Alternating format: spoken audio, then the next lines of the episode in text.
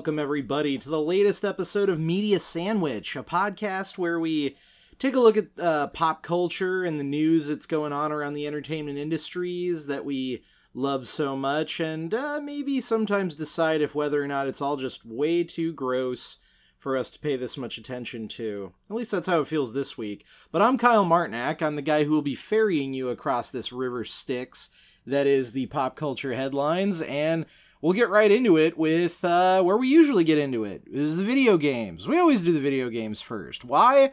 Because, well, sometimes the news in video games is not cool. Uh, sometimes it is, though. We've got some cool and some not so cool news going on here. Well, uh, you know, it's a it's a mixed bag.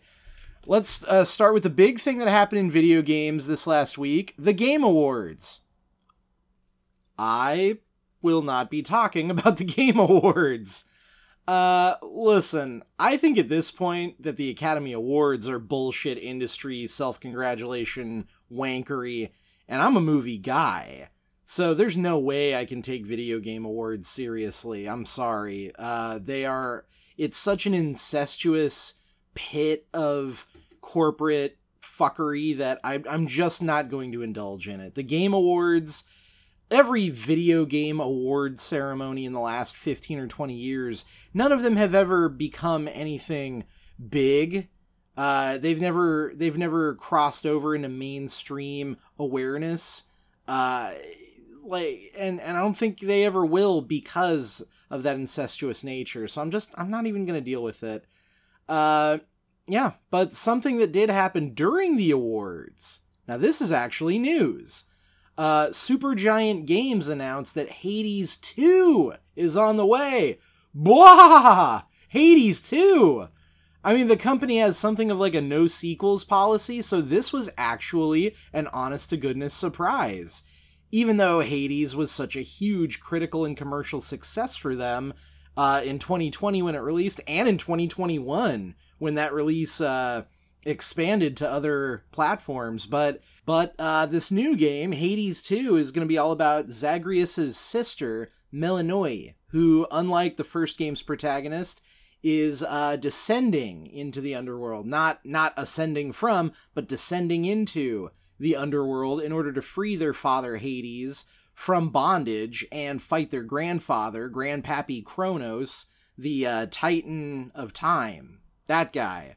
Uh, she's actually she's not a made up character much like zagreus she is kind of an obscure character from greek mythology so they're they're continuing supergiant is continuing to take all of the the family messiness the very uh yeah, the the the, the very uh, soap opera y shit that went on in Greek mythology and use it for this game franchise, which I think is very cool.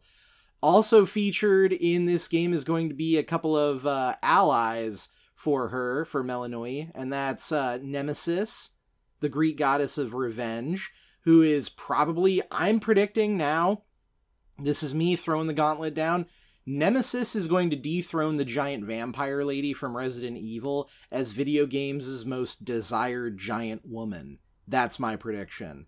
Uh, people will be thirsty for Nemesis pretty soon instead of the giant vampire lady. But uh, the other uh, ally character is Moros, the god of doom, uh, who, among other things, uh, he historically had the ability in Greek mythology to give people a glimpse of their own deaths, which makes sense for the god of doom. Uh, yeah, can't imagine how that would be useful in a roguelike where dying over and over again isn't just inevitable, it's also essential to the story and the character development. So, yeah, Hades 2. Man, I didn't think I'd ever hear that. I'm sold as hell. I'm in. No release date as of yet, of course, uh, very early days, but I'm pretty sure it will be one of the big games of whichever year we end up getting it. Uh, I'm stoked. I loved Hades. And uh, yeah, now I want to go back and play Hades some more. Uh, I didn't actually finish it because I'm terrible at actually finishing games. So yeah, that's now I have until the second one comes out to finish the first one. Thing is, I'm not good at games, and that's why I can't finish something like Hades all that easily uh, because I never get better. I just do the same thing over and over again until I get bored. But yeah, that's good. That's the good. That's the good news. Uh, another thing we should talk about since it happened this last week. Uh, I talked a couple episodes back about Microsoft trying to buy Activision Blizzard and how it's facing probes by government bodies, government watchdogs, trade commissions in the UK and the EU. And now here in the US, uh, the FTC, the Federal Trade Commission in the US, has joined the party. And Sony is really fighting the acquisition. Their rationale being that it'll negatively affect their console sales, but the really big nit on this for everybody seems to be Microsoft owning the Call of Duty franchise. We talked about that. Sony is worried their competitor will make the Call of Duty franchise an Xbox exclusive. And I mean, it's the highest selling video game every year that we have one, right? Including this year. Uh, Modern Warfare 2 sold, uh, you know, something ridiculous, like 150 million units or something like that. Um, well, Microsoft seems to be trying to prove that that's not the case because just like uh, like just a, a couple of days back, they inked a deal to bring the Call of Duty franchise back to Nintendo. Weird. Uh, yeah, it's a 10 year deal that they signed, and the head of Xbox, Phil Spencer, he went even further, stating that they were committed to also providing the game to Steam, which they're going to do, and he said anytime Sony wants to sit down and talk, we'll be happy to hammer out a 10 year deal for PlayStation as well. Um, wow. That seems like a really big gesture on their part, a really big. It, on paper, it looks like a really big olive branch, considering that previously Microsoft came to the table with Sony and offered them a three year contract for Call of Duty for down the line when the current contract that they have for PlayStation expires. And Sony called that deal wholly inadequate, uh, they walked away from the table. I don't think they can do that this time. Um, they're running out of arguments, Sony, for why that, that acquisition legally shouldn't be able to take place. Uh, but ultimately, after the UK and the EU have launched inquiries about this acquisition, like I said, the FTC here in the United States also filed an antitrust lawsuit uh, to block that acquisition of Activision Blizzard. But their major sticking point, oddly enough, not Call of Duty, uh, not uh, not you know the the the bigger bigger games of uh, every year that come out, but actually Bethesda's new space set RPG Starfield. If you haven't heard about this game, it was announced uh, back in like summer of 2021. They announced it, and they announced it at the time. Hey, look, this is going to be an Xbox exclusive much to the rage of PlayStation owners who were like, "What the hell?" Um, and they and the announcement came like with it couched in, like, "Yeah, we know this is disappointing for PlayStation fans, but look, this is just going to happen this way." Um, getting lost in the shuffle, though, uh, of the business aspects of all this news, Call of Duty on Nintendo. What uh, what's that going to look like? honestly, because the Switch probably won't handle that game the same way that next gen Sony and Microsoft consoles do. There's just no way it's not the same horsepower. If this is a long game thing, this 10 year contract, is are we talking this is going to be in Nintendo's back pocket for their next machine? Um, because rumblings about a Switch Pro or a new device altogether have been kind of rumbling around for a while. Uh, totally unsubstantiated rumors, right? But, you know, people are forecasting online that 2024 might be the soonest we see a new Nintendo system. Something with a little more horsepower that can catch up to the other two uh, competitors. So maybe it's that. Other than that, the only other thing that I can think of is that, you know, uh, they would put it on the Switch as a cloud streaming game like they did with Resident Evil Village or with the Hitman trilogy. And that sucks. I really hope that that's not the case because that cloud streaming it is not proven technology yet. That uh, I tried the Hitman trilogy on the Switch and it was pretty much unplayable for me, but that's just me.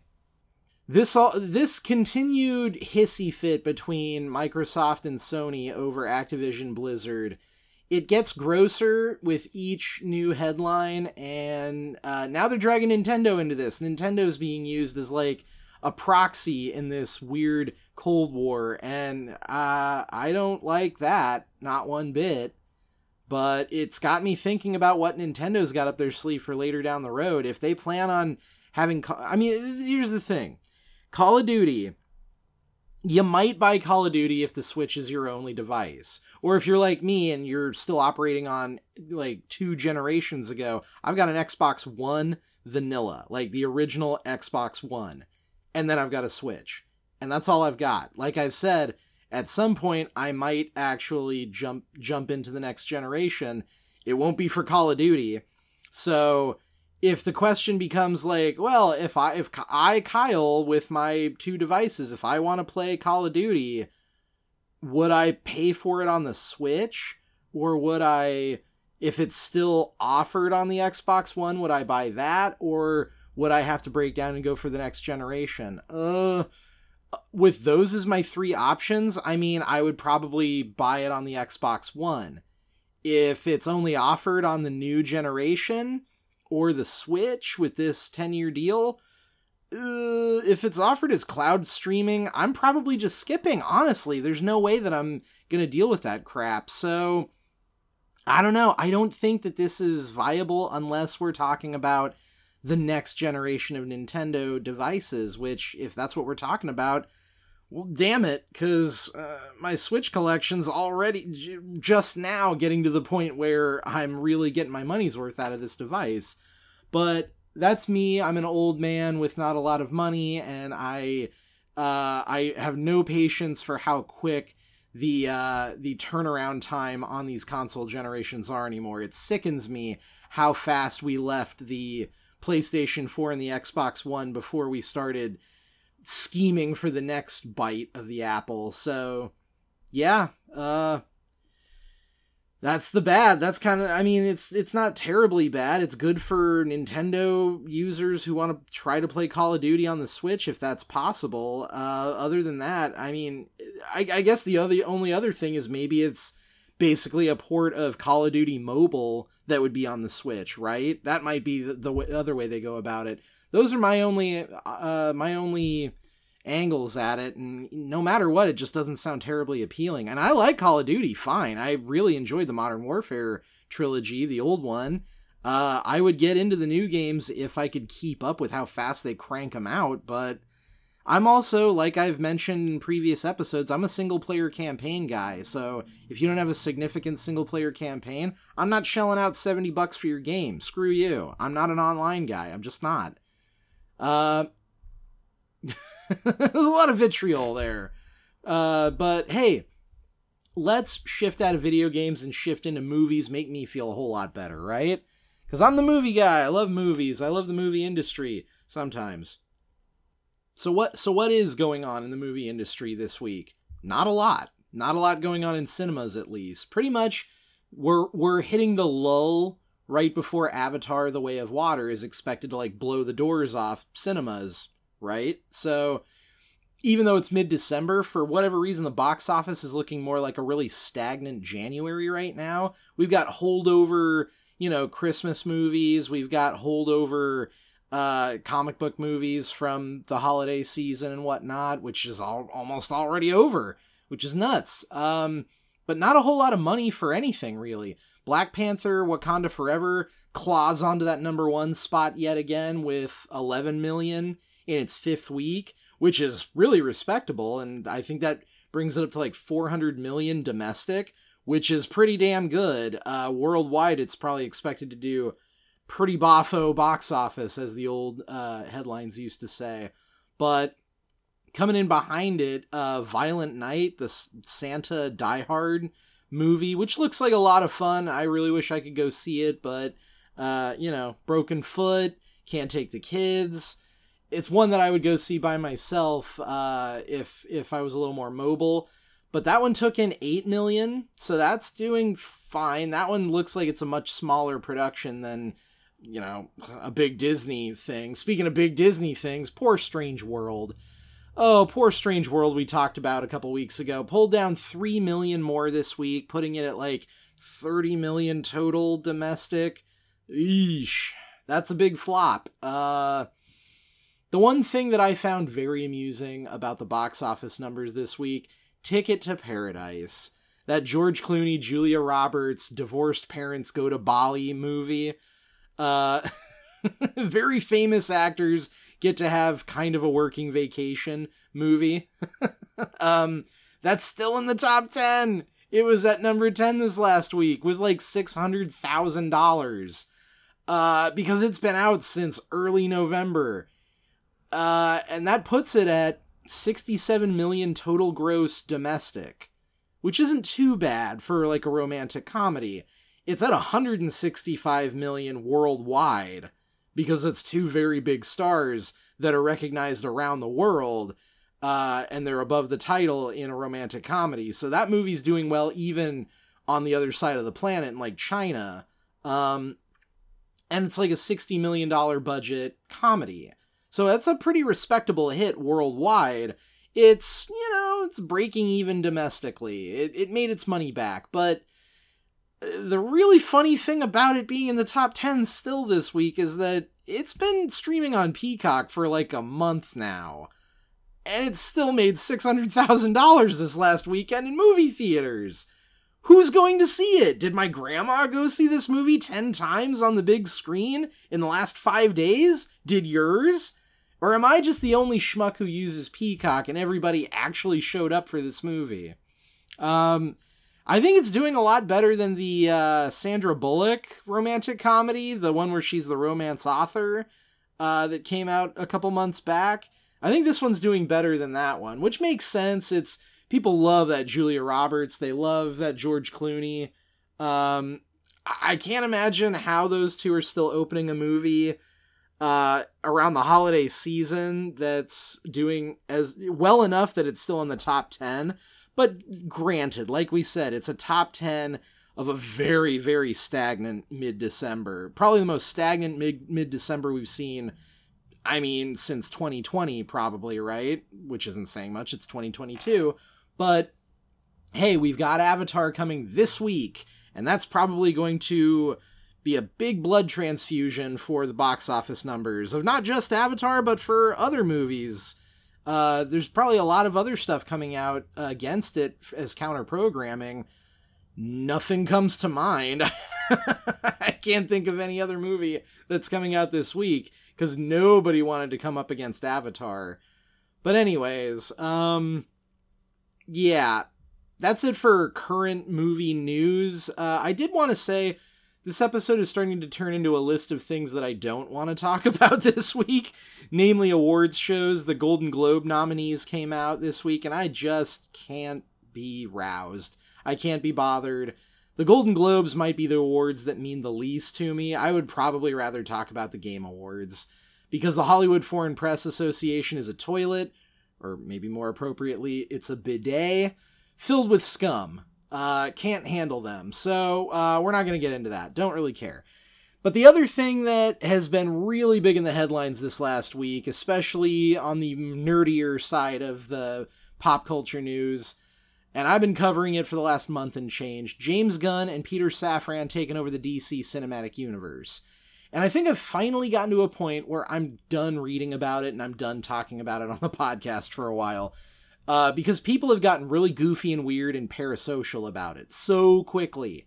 There was a big cumulus cloud of headlines surrounding Gunn's plans this last week. The biggest and loudest thing being that reportedly Patty Jenkins' Wonder Woman 3 probably dead, probably not going forward. Uh, she did turn in a treatment for it this week, and that was possibly the uh, the trigger for them to say we're not moving forward with it because of the plans that Gunn is shaping at the moment. But from a business point of view, this doesn't really surprise me all that much. Take out James Gunn and Peter Safran and their very sudden takeover of where these movies are going creatively. Uh, Wonder Woman 1984, while yes, certainly uh, financially it was undercut by the pandemic before it even left the starting blocks, but it was kind of an embarrassment for them critically too. Uh, the first Wonder Woman was like the one objective feather in DC's cap for a couple years, like, you could make arguments that Aquaman's not a very good movie. You definitely can argue against the Batman v Superman in the Justice League. Uh, you definitely, you know, I mean, people did not show up for Shazam, even though I think that that might honestly be the best of the Snyder era DC movies, even though it has nothing to do with the Snyder movies. Uh, but Wonder Woman was like the one that was critically appreciated. Commercially, it did very well. And the much anticipated sequel, 1984, was one of those one of those comic book sequels. You know what I mean? Like very much like uh like uh, X Men: The Last Stand, uh, uh Spider Man Three, uh, just very uh, overstuffed, underwritten, looks very expensive, but not in a good way. And uh, this third one that Patty Jenkins was ramping up for, it was gonna get insanely expensive. Gal Gadot was supposed to make like twenty million dollars on it. Patty Jenkins herself was supposed to make like 12 million. and that's before you even get started on how much the movie costs. So I'm not terribly surprised that they would, from a cost cutting perspective, say, you know, we don't really need that one. The last one didn't do very well. People didn't like it. It's not going to be a well remembered movie.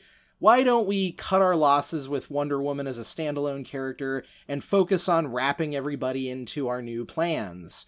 And, uh, yeah, I'm not surprised by that. The other rumors, though, get really wacky. Uh, they just announced, uh, well, th- I, I say they just announced, let me roll that back unsubstantiated rumors have rolled around that Man of Steel 2, which was suddenly being fast tracked because of a returning Henry Cavill, uh, might get the axe as well. There might be no Man of Steel 2, no standalone Superman sequel for Hen- Henry Cavill, right after all the hoopla about him quitting The Witcher, presumably to sign a new contract to play Superman, and that would take up all of his time for the next couple of years and that's after he showed up in Black Adam. Uh, Black Adam's another rumor. The whole Black Adam being the pivot point of the meta franchise and all of that stuff that Dwayne Johnson really wanted us to believe and nobody really did. Uh, also rumored to be scrapped, and the, the the sequel to Black Adam probably scrapped because it was a bit of a dud, regardless of what The Rock says about it financially, he came out very, very adamantly, no, this movie's a hit and let me show you the receipts. And everybody's like, dude, we don't give a shit. It, the movie, it's a movie that's going to be forgotten instantly. It's not a memorable movie of the year. It's not Black Panther Wakanda Forever. Uh, and it was a dud, so the sequel to it might be dead. Um, there's also this was a re- the one that really got me going all right you know i threw up my hands when i heard this one because it sounds stupid. There's also this notion that jason momoa's aquaman will not return after his standalone sequel that's coming soon and instead momoa will hang around dc to play intergalactic bounty hunter lobo. Now i love lobo as a character that's very cool to me but uh, this has a grain of truth because momoa uh, I'm pretty sure they reported that he'll be voicing Lobo in an animated project. But this crap about, like, oh, he's not going to be Aquaman anymore, but now he's going to be live action Lobo. Uh, this is where I finally said, okay, this is all bullshit. This is all rumors, totally unsubstantiated. And some of them might be dead on, like scrapping Black Adam's sequel and his place as possibly the big antagonist of the DC universe that might be scrapped because James Gunn is coming in and making new plans and the whole need to pivot the DC movies away from Snyderverse and towards whatever we've got on the block right now, namely Black Adam, those plans are probably withering away in lieu of what James Gunn is doing. Uh, so that one might be dead on. Uh, some of them might be total horseshit mostly that Lobo one, struck me as total horseshit.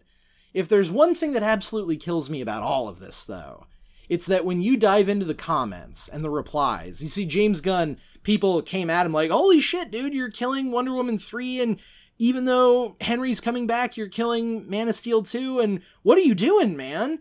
James Gunn, you know, understandably had to defend himself and was like, hey, Superman is totally a priority to my plans. Why wouldn't he be? He's Superman. And Henry is going to be in that. He signed a contract recently. He's going to be Superman. We're doing Superman stuff. Don't worry about it. And then I made the mistake of looking in the replies and the comments uh, to that statement, that perfectly understandable statement. So many Snyderverse please. James, please fulfill the vision that Zack engineered. Please restore the Snyderverse. Please keep Gal and Henry and Ben Affleck as our Trinity. Please, sir, please fulfill the prophecy handed down by our patron saint and savior. And I don't mean to be mean, but weirdos. You're all weirdos. I bear no grudge against anyone for being into those movies, for being fans of that version of DC that Snyder was noodling around with for a couple of years. Whatever, it's okay to like a movie. But if you're in James Gunn's replies trying to get him to roll back time like he's Doctor Strange with the friggin' green stone and prevent all of that stuff from going totally pear shaped, which it did, you're objectively a weirdo. That's not how it works. It's over. If I can accept that 30 years of Star Wars novels and comics are no longer canon, and that Rise of Skywalker is canon, look, you can accept that Zack Snyder's DC universe is probably getting retooled, or tweaked, or maybe even outright paved over for something new. It happens. Get a life. Anyway. I don't know if I'm going to start talking about James Gunn's DC universe until we have some concrete announcements from him, from Peter Safran, from somebody who actually has something to say about it. Right now, they don't have anything to say about it because they're right in the middle of building it at the moment and they don't want to tell us what's happening before they can really guarantee that it's going to happen. So right now, I'll say I'll say this much. Um, uh, speculating about this stuff is getting kind of gross. I'll say that, but I'll also say Patty Jenkins is free to move on to her next project. Uh, if you if you've been watching this stuff, she left her Cleopatra movie that she wanted to do, uh, which was also supposed to star Gal Gadot, and she also left her Rogue Squadron movie, which I was super excited about. I like Patty Jenkins. I know that Wonder Woman 1984 rubbed a lot of people the wrong way, and people were like, "Oh, well, that's it. She's over with." Um, I, look, that movie got messed with, and then the pandemic messed with it some more. That movie was a mess, but I don't necessarily blame Patty Jenkins for that. And her her pitch on a Rogue Squadron movie, basically being Top Gun in space. Uh, I liked it. I liked the idea. I liked her cornball uh, her cornball introduction of it uh, during Star Wars Celebration a couple years ago, where she like stepped, you know, onto a runway wearing a flight gear and stuff, talking about how her dad was a fighter pilot or something like that. I liked it. I like cornball sometimes, and I have no problem with that. And I love Rogue Squadron. I love the books, I love the comics, I love the video games, so that sounded cool to me. But she walked away from it, uh, presumably to do Wonder Woman 3. Um, and since Wonder Woman 1984 is viewed as such an infraction on her record, look, I think this might be the op- the opportune time for Patty Jenkins to settle somewhere like Netflix or Amazon and develop a series. Or maybe, hey, consolation prize, give her something to do over at HBO Max or Max, I guess it's going to be called. That's another piece of news that got a little buried this week is that the merger of Discovery Plus and HBO Max is just going to be called Max. okay.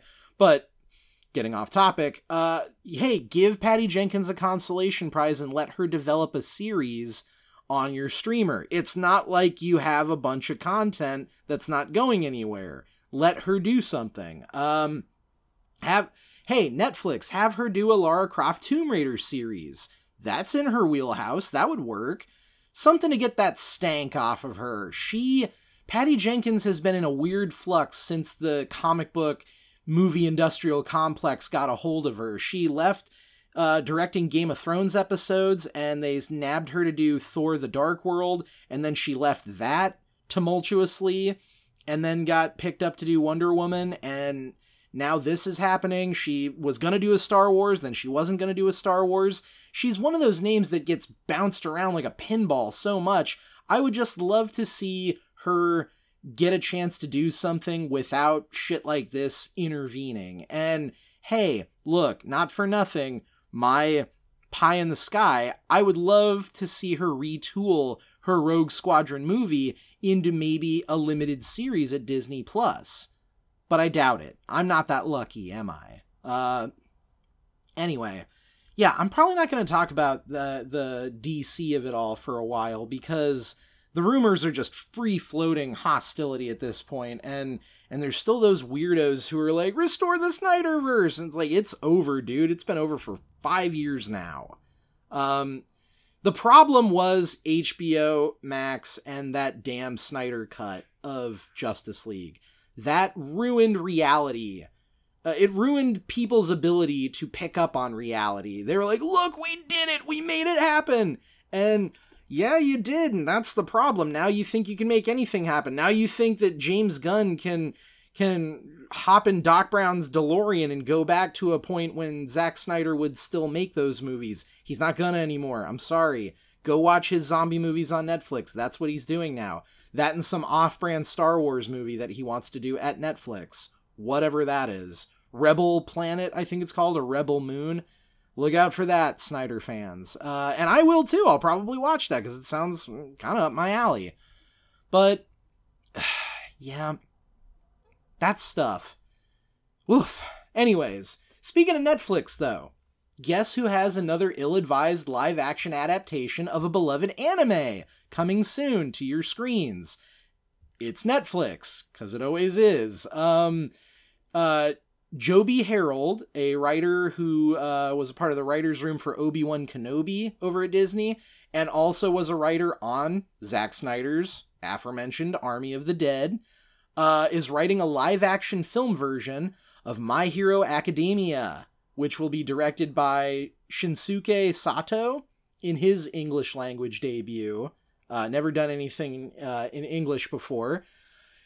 And hey, funny thing, uh, this is a peek behind the curtain for Media Sandwich listeners. I actually have a bonus episode of the podcast coming soon to you, wherein my buddy Gus, who's always been a gateway for me for anime and manga, like he's the one who knows all that stuff and kind of slips me something every now and again. He was the one who suggested, "Hey, your first anime should probably be Cowboy Bebop." And he was right. That's one of it's if not possibly my favorite anime because it's short and it's right in my wheelhouse. It's space bounty hunter stuff. It's exactly my kind of shit. Um, but he also got me when we, we were living together briefly during college. He got me into Gurren Lagann. Uh, he uh, showed showed me a bunch of stuff. He's famously the person who got me into Avatar: The Last Airbender. Uh, so that's the big big one, big in my like top ten IPs that I love the most, and Gus is the reason why uh, we did a bonus episode where we went to the library and we basically, you know, put together stacks of uh, stuff for each other to try, recommendations for each other. Um, so that's coming soon, probably be uh, sometime later this week. Um, but funny enough, he does, in fact, during this bonus episode, sell me on starting to watch My Hero Academia with my son. Um, I literally have Blu rays from the library sitting next to me now My Hero Academia Season 1 and one of the feature length uh, movies from the franchise. So here's more incentive Netflix uh, is going to make a live action version. They actually bought the rights to this way, way back in 2018. They purchased it from Legendary Entertainment. They of the uh, Godzilla and Kong movies that are all somehow totally fine and yet never make it past being just fine. But um, this is probably going to be a bit of a swing and a miss, is my prediction. I mean, I'm sorry. I have to go with the odds. I'm not much of a gambler, and I have to go with the smart money. The smart money is that Netflix, I mean, they surprised me with their Sandman series. That turned out to be pretty good. But before that, you've got their Cowboy Bebop and their Death Note movie and their live action Bleach movie none of those really did the originals any justice, right? Like very very you know, the the best you could say about the Cowboy Bebop show, very pretty to look at, very beautiful to look at, not much reason for it to exist. But just like all of those, um, I imagine that My Hero Academia, the live action movie, will drop on Netflix to very little fanfare and it'll disappear into the content jungle within a week or two and we'll never hear about it again or any sequels will ever happen. No way. Uh, but if you happen to be a super fan of My Hero Academia, you're a completionist, this could be a bit of fun for you to kind of see how they do it live action. Uh, yeah.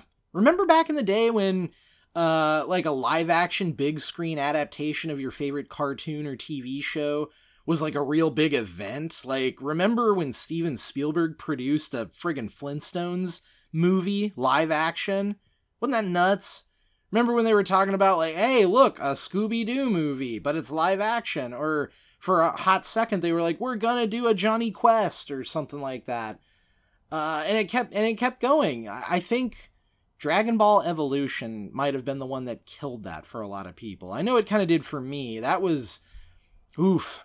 I remember me, Chris Pranger, who y'all know and love, and a group of uh, some some of our friends. We sat in his college apartment and we did a double feature of the Le- Street Fighter: The Legend of Chun Li, and then Dragon Ball Evolution and we were so drained and depressed by the end of that double feature. We were just, oh man, this sucks so much. But funny enough, it made Dragon Ball Evolution look really good by comparison. Legend of Chun Li might be one of the worst movies I've sat through in my entire life. It is not a movie. It is such garbage. And Dragon Ball Evolution looked good by comparison. I'm not lying. Um, but that wasn't good either. Yeah, so uh, My Hero Academia. Uh, oddly enough, this news is kind of kismet with my uh, dipping my toe into the anime world and manga world. I'm also gonna read uh, some Bleach and and some One Piece manga. So yeah. And speaking of manga, let's go to the uh, the adjacent topic of manga, which is comics. Not a whole lot talking about uh, comic books this week, but Mark Millar is it Mark Millar or Mark Miller? Is he Miller with an A or is he Millar? Fuck. Take a drink. Uh, I'm not even gonna go back and figure this out. Um, yeah, he's one of those guys in comics who's just always dishing out new stories. He's always got something new. He's he's never resting on his laurels. I'll give him that much. I don't always dig the tone of his writing. Uh, sometimes he feels just a little too mean spirited, a little bit too cynical for me. I loved uh, Superman Red Sun. That was his, wasn't it? That's like my favorite Superman story, I got to admit. But, uh, you know, his other stuff, Wanted, Kick Ass, they're just a touch too extreme for me. Like, real, like, oh man, we're on the, the bleeding edge you know, very, very much feels like a bong rip kind of story, like the kind of stuff. It's like, man, this is so extreme. This guy's gonna like, he's gonna rape this lady, and then they're gonna shoot bullets into his dick. Like it, it feels like that, right? It feels like the kind of shit that you made up in your dorm when you were like three sheets. Anyway, but this doesn't. Uh, this is some new news. Uh, Mark Miller, Millar, Miller, Millar, whatever. Mark and his buddy uh, Frank Quitely. There's another name I can't pronounce. It's it's not quietly. It's quietly or quitly. I don't know. Mark and Frank, those guys. Mark and Frank down the hall. Uh, they have a new six issue miniseries coming out in March that they are doing through Image Comics. Uh, that was announced. It's called The Ambassadors. And the premise, as he told it, it's kind of interesting to me basically the way he described it is hey look superheroes have always felt like a primarily american thing right? Like the traditional like capes and tights superheroes always felt like a fictional extrapolation of our sen- america's sense of rugged individualism and exceptionalism or something like that. I mean look at the incredibles right? That's kind of what those movies are all about is exceptionalism and rugged American individualism, cow cowboyism, basically. Cowboys are what we had before we had superheroes. But what if the superpower genome was cracked on the other side of the world, in, say, a lab in Asia, And that's actually, from a realism standpoint, it's way more likely that it would be rather than in the US. We would be basically, the US would be sitting dumbfounded watching the future happen on the other side of the planet, much like we did when the Soviets sent the first satellite and the first human being into orbit before we could even figure out how rockets worked, right? But hey, add to that, uh, as part of the, this story, what if this genius Korean scientist who figured out how to give people superpowers also pulled kind of a Willy Wonka and had people compete for the chance to be one of the blessed few granted superpowers through this technology? So the tagline for the ambassadors reads 8 billion people, 6 can have superpowers. Who do you choose? So, yeah, I mean, kind of playing with the idea of who deserves the gift of superpowers, who would use it the best. How would you prove your worth if you were one of the people given it? Uh, very interesting. Kind of a a cool, kind of cerebral uh, approach to the superhero genre. And I, I kind of like that. I'm intrigued. Um, yeah, that one's coming out. Like I said, issue number one is coming in March and the preview art that dropped for it looks very on brand for a story from from uh, Mark Miller. The the textures, the colors are kind of muted or minimal, which really brings out the striking amount of gore and violence. There's one panel of just like head like people whose heads have been popped, you know, presumably with mind bullets or something like that. Uh, very very violent looking book, uh, not for kids. Lot of majestic, sweeping splash pages, too. Uh, very much playing with scale, showing like superpowered people and their abilities in terms of the scale of it. Like, uh, two of them stand on a satellite in orbit and have a conversation. There's one image of like a gigantic man sitting on a beach in what looks like the aftermath of a big confrontation or something like that, people running away is very operatic and huge looking. So yeah, uh seems like a very cool read, very cool art.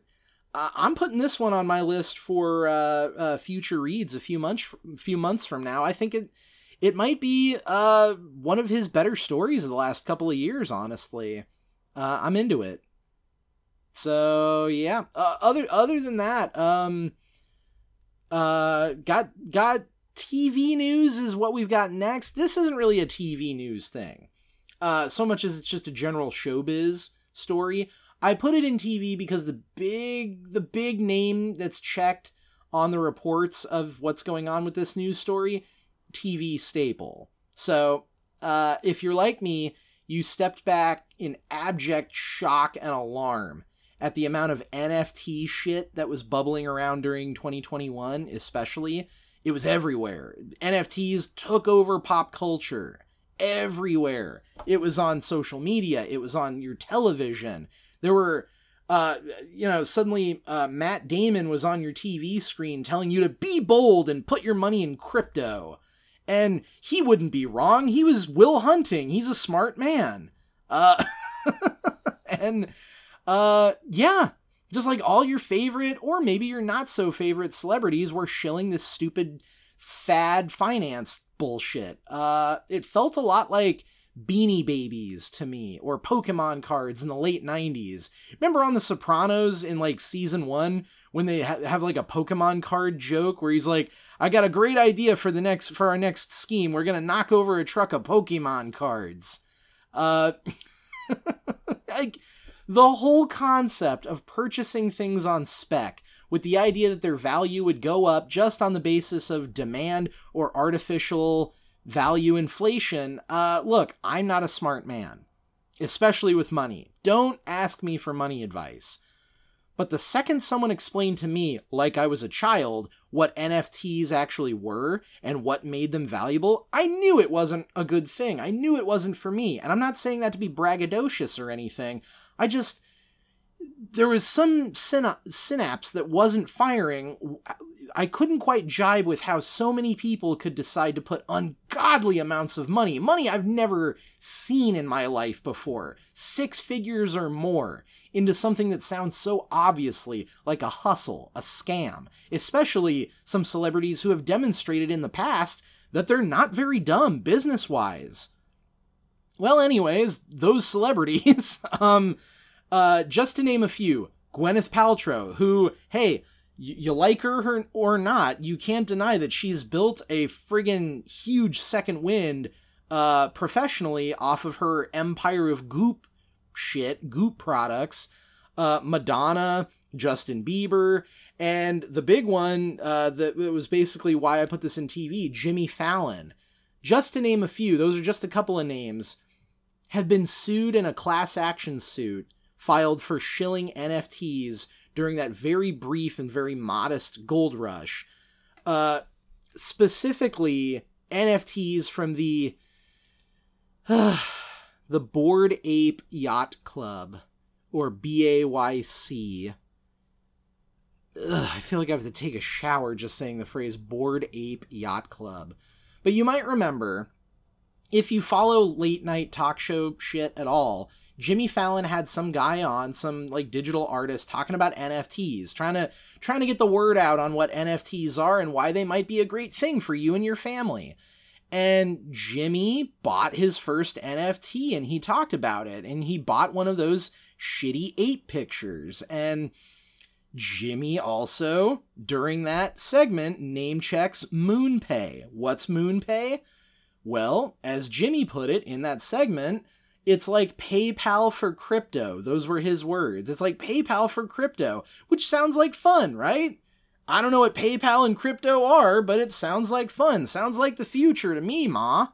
Uh, but what Jimmy didn't point out is that he also might have been paid either in crypto or in NFTs or some financial stake in MoonPay to plug it on his live television show to his very large audience. And the other celebrities named in the suit have that in common with him. They were all compensated in some way for promoting that company that handled a lot, pretty much all of the transactions for the Bored Ape Yacht Club. So every Bored Ape that you saw get sold during that weird ass, you know, gold rush, fool's gold rush, if it, if you will, um, this company MoonPay was the was the middleman of all of those transactions. They were the PayPal for all of that blockchain shit. Um, and if I'm misusing those terms, who gives a fuck? Because none of it means anything. It's all a scam. It's all a dodge. Uh, I'm sorry, I'm getting a little fired up about it, but yeah, they were all compensated for promoting MoonPay and did not mention it in their glowing evaluations of how the completely phony baloney transactions for ugly as shit digital art were going for them. I think it's pretty funny. I I doubt much will come from this lawsuit. I'm sure I'm sure Jimmy Fallon's not going broke, uh, or any of the other people that I named. Uh, yeah, but it's nice to know that famous, already obscenely rich people are being inconvenienced and lightly shamed for participating in a grift which mostly serves as a convenient way to commingle or launder funds for high-end techno cretins and crooks. That's basically what blockchain and crypto and all that shit essentially is.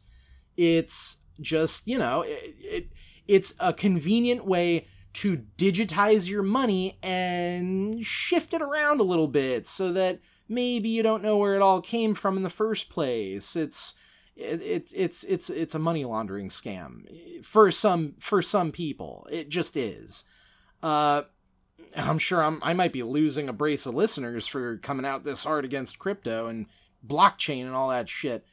Uh, but sorry, it it seems dumb to me. It all seems dumb. But it's very funny if all of those people were paid in crypto or NFTs because that means they're being sued and they didn't even make any profit off of it because the crypto and NFT markets are firmly in the sewers right now. But yeah, celebrities who hawked crypto and NFTs deserve to be mocked, in my opinion. Don't be afraid to punch up at a rich person who used their clout and their persona and their good name to try and sell you the Brooklyn Bridge because that's basically what it amounts to. Uh, sorry, I, I let me climb down off of my high horse for a second so we can talk about uh, some actual TV news. In the TV world, the other thing that happened this last week, I did mention some weeks ago, Trevor Noah was leaving The Daily Show. He did this week. Uh, Thursday, he did his final show. It was very classy farewell by all accounts, very kind of teary eyed, like, hey, you know, thank everybody so much for being there with me. Um, not just for him, but for the correspondents as well. It was kind of a farewell for them, which speaks to the idea that they're probably going to revamp the show a lot. Uh, in his absence. Uh, when the show does come back January 17th, they have announced that it'll be given kind of a revolving host slot to some big comedy names to, to you know, fill that void. Uh, names like Chelsea Handler, uh, D.L. Hughley, Leslie Jones, John Leguizamo, Kal Penn, uh, Sarah Silverman, Wanda Sykes. These are all pretty big names uh, to fill in at the desk for the Daily Show. Um, Al Franken, that one's not maybe not the greatest uh, idea. Al Franken, um, Marlon Wayans, and and former uh, correspondent of the Daily Show Hasan Minhaj. So, yeah. Um, after that, after the the round of temporary uh, guest hosts. It looks like they may be eyeing some of the former correspondents for the hosting gig. We mentioned uh, Roy Wood Jr. is probably at the top of that list. Or possibly, this is the other option, is they might change to a format um, to have multiple regular hosts, like kind of a revolving door thing, which seems to be a new trend. Like you remember with Jeopardy, they really didn't want to definitively pick one person to take the hosting podium after Alex Trebek. So they wanted to fart around with, well, we can have this person do it on regular episodes, and then we can bring in this one for tournaments and sweeps week and, you know, all of that stuff. Uh, what it boils down to is the production company and the network are skittish about replacing someone at such a hallowed spot on their schedule. Daily Show's been around for a long ass time now in Comedy Central world. So, not for nothing, when Trevor Noah came in to replace Jon Stewart, there was a sizable backlash. You know, it took a good year or two before the audience kind of came back to the show and accepted him as the host. Some didn't at all, actually. And I'll be the first to admit, yeah, Trevor Noah did not exactly live up to the standards of his predecessor. I'm not a big Jon Stewart stan or anything. Uh, if The Daily Show does live on, though, through this awkward transition period to another much beloved golden age, this is Trevor Noah's tenure is probably going to be considered a sophomore slump for the show. That's the sad truth. But Trevor Noah will be doing just fine. Don't worry about Trevor Noah. He has his big old contract he signed with Netflix that we talked about last time we talked about this. Netflix, the place that signs Trevor Noah, but also signs Dave Chappelle and Jerry Seinfeld and a bunch of other comedians who are not so cool. So, yeah, as someone posted on my feed earlier this week, Trevor Noah, rest easy off after a job done. a, a job done. Anyway, um, on that kind of snarky note from an absolute nobody to a very famous uh, person. Uh, that's my show for this week. Thank you for tuning in and hanging out as always. Look out for that bonus episode I mentioned where my buddy Gus and I go to the library and recommend some stuff to each other. It's very fun, very uh very uh, outside our wheelhouse for both of us. And don't forget to email your own news tips and recommendations to mediasandwichshow at gmail.com or on Twitter at media underscore sandwich. And hey, if you're looking to do a good deed for this gingerbread man you're listening to, please rate and review the podcast wherever you listen. I'd greatly appreciate it. And you know, until next week, I am Kyle Martinak, and uh, I'm gonna go get a sandwich.